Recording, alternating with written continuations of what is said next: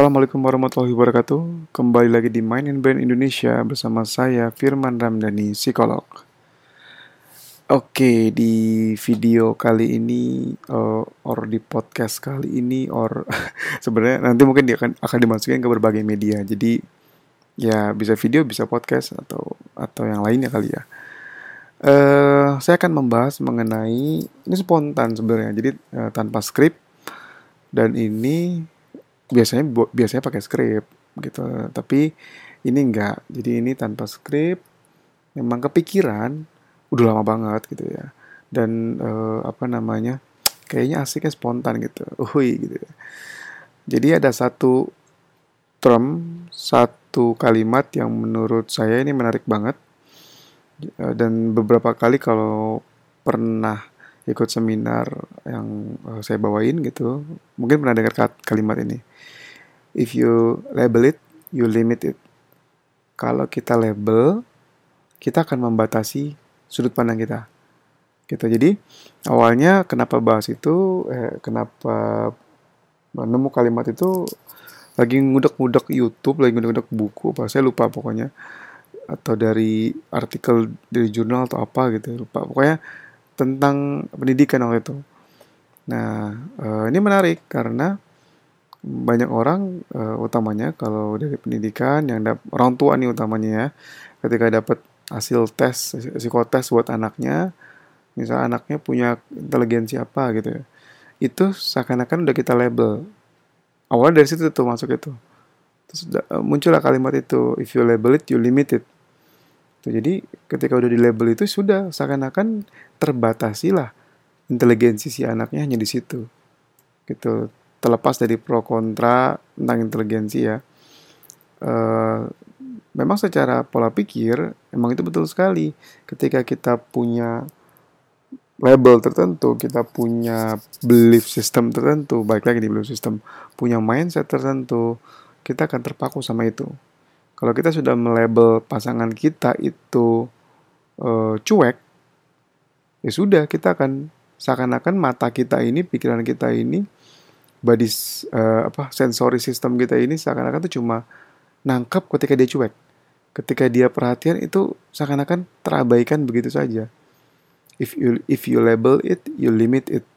Artinya ketika kita, ketika kita sudah label dia itu cuek, kita akan membatasi uh, penilaian kita hanya sebatas di cueknya saja. Gitu.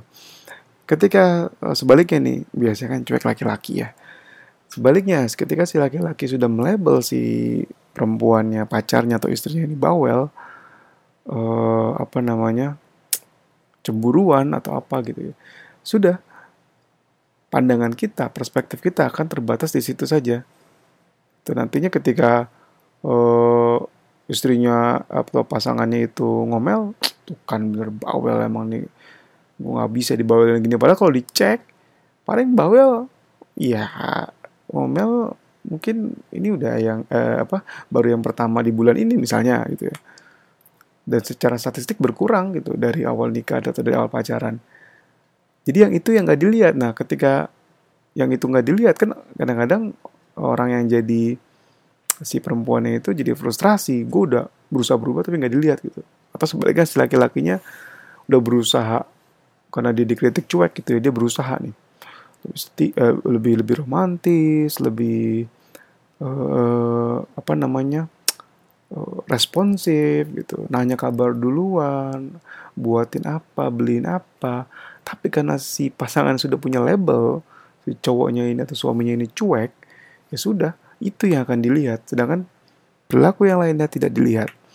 Sehingga nanti ketika suatu saat suaminya cuek gitu ya, si istri atau si atau pacarnya gitu kalau belum nikah itu uh, bilang tuh kan kamu emang nggak pernah peduli nggak pernah perhatian. Oh suami yang merasa atau si cowoknya yang merasa gue udah berubah kok. Sebel akhirnya. Ya udahlah mendingan gue diam aja mendingan gue cuek aja. Gitu. Nah uh, jadi uh, ini hati-hati betul karena ketika kita sudah punya label tertentu kita akan terfokus sama itu dan kita akan cenderung mengabaikan lainnya.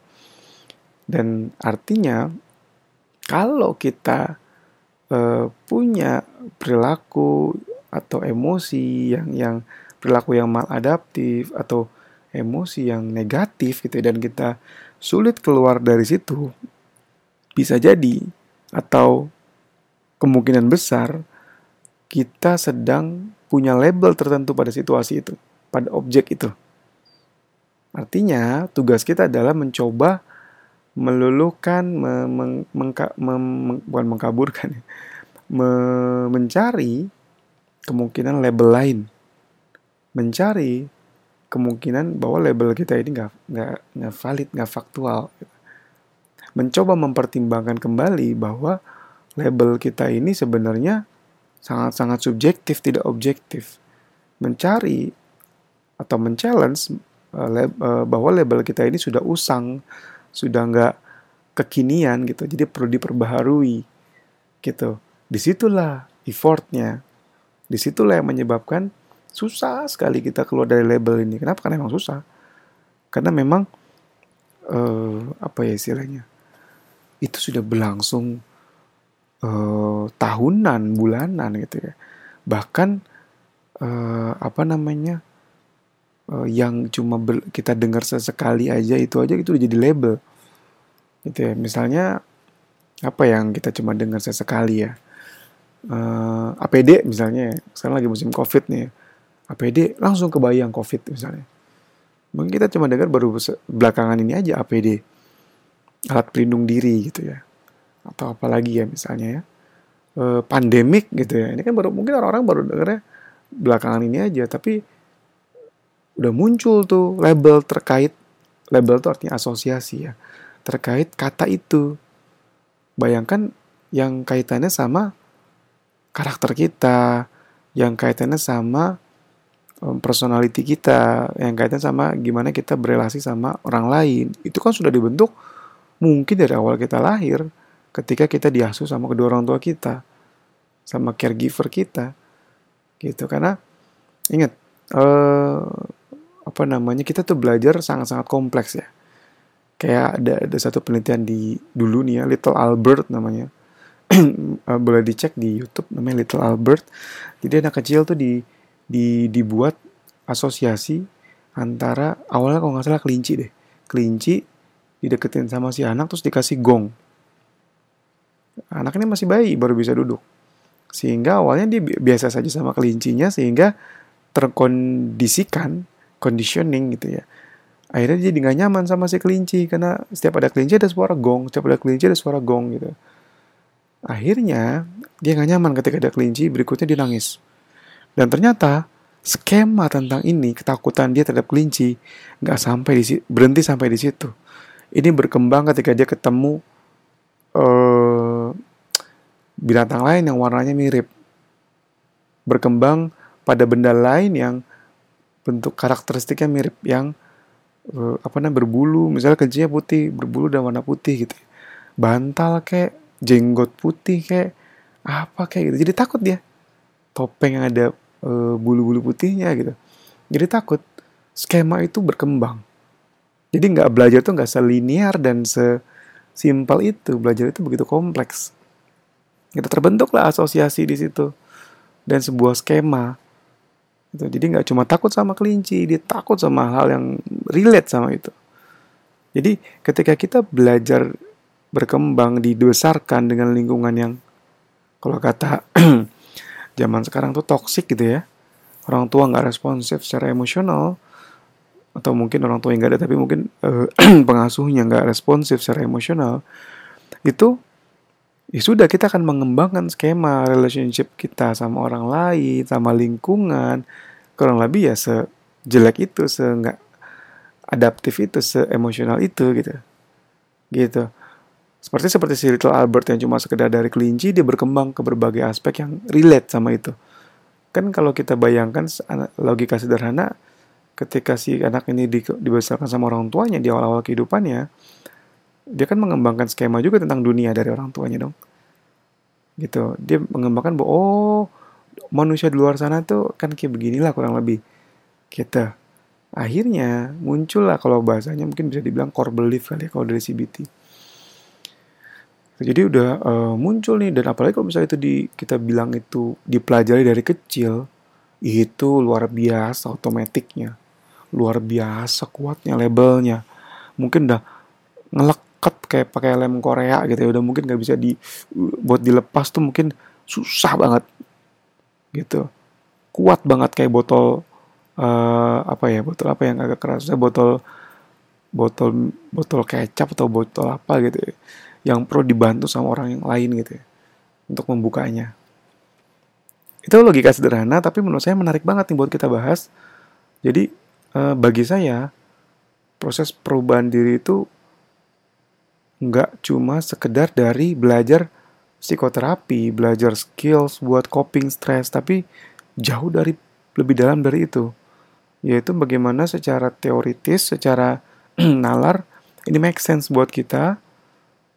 Jadi way of life, way of thinking, sehingga kita bisa pakai tuh lebih dalam secara filosofis. Jadi nggak cuma sekedar teori, oh ini maksudnya CBT, oh nggak. Tapi kita perlu tahu juga makna-makna eh, kaitannya dengan kehidupan praktis kita gitu, dengan masyarakat dan lain-lain gitu. Ya. Gitu jadi ingat, if you label it, you limit it. Ini berlaku di semua kehidupan kita. Dari mulai kita berinteraksi sama pasangan kita, kita berinteraksi sama anak-anak kita, kita berinteraksi sama kerjaan kita, kita berinteraksi sama pandemik ini, ketika kita melabel bahwa pandemik ini uh, apa namanya, saya akan kena virus, itu, itu kan label kita. Ya sudah kita akan terfokus sama situ dan ingat uh, ja, uh, kalau misalnya kita ketemu orang gitu ya, uh, kita perlu paham betul kenapa orang itu susah untuk berubah. Karena memang tadi ya, ketika dia sudah punya label ya dia pasti akan terpreokupai, terpreokupasi sama label itu dan dia akan pegang label itu seakan-akan yang lain tuh nggak ada artinya. Gitu. Kenapa? Karena pandangan dia, perspektifnya sudah terlimit oleh labelnya dia sendiri. Dan kemampuan untuk men-challenge label itu, mengubah label itu, mereview label itu lagi, itu butuh kemampuan kognisi yang tingkat tinggi. Itu butuh kemampuan berpikir, butuh kemampuan otak eksekutif kita. Butuh kemampuan prefrontal cortex kita. Yang sebagaimana kalau kita di perusahaan ya, kita ikut tuh pelatihan creative thinking, pelatihan critical thinking, pelatihan apalagi sih yang ada thinking-thinkingnya gitu. Ya. Sebenarnya ketika kita pengen kontrol emosi kenapa enggak kalau kita belajar juga sama yang mereka lebih belajar yang yang lebih profesional gitu. Sama psikolog utamanya. Belajar uh, executive thinking to control your emotion to control your behavior. Gitu. Oke. Okay.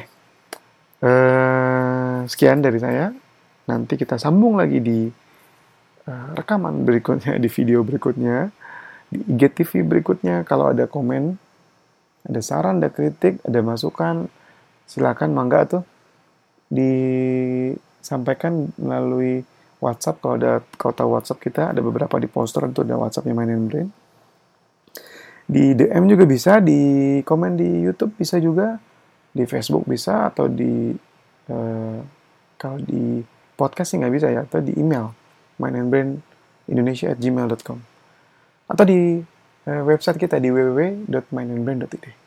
Terima kasih, jangan lupa di-share sebanyak-banyaknya, semoga bermanfaat dan jadi amal jariah buat kita semua. Terima kasih, wassalamualaikum warahmatullahi wabarakatuh.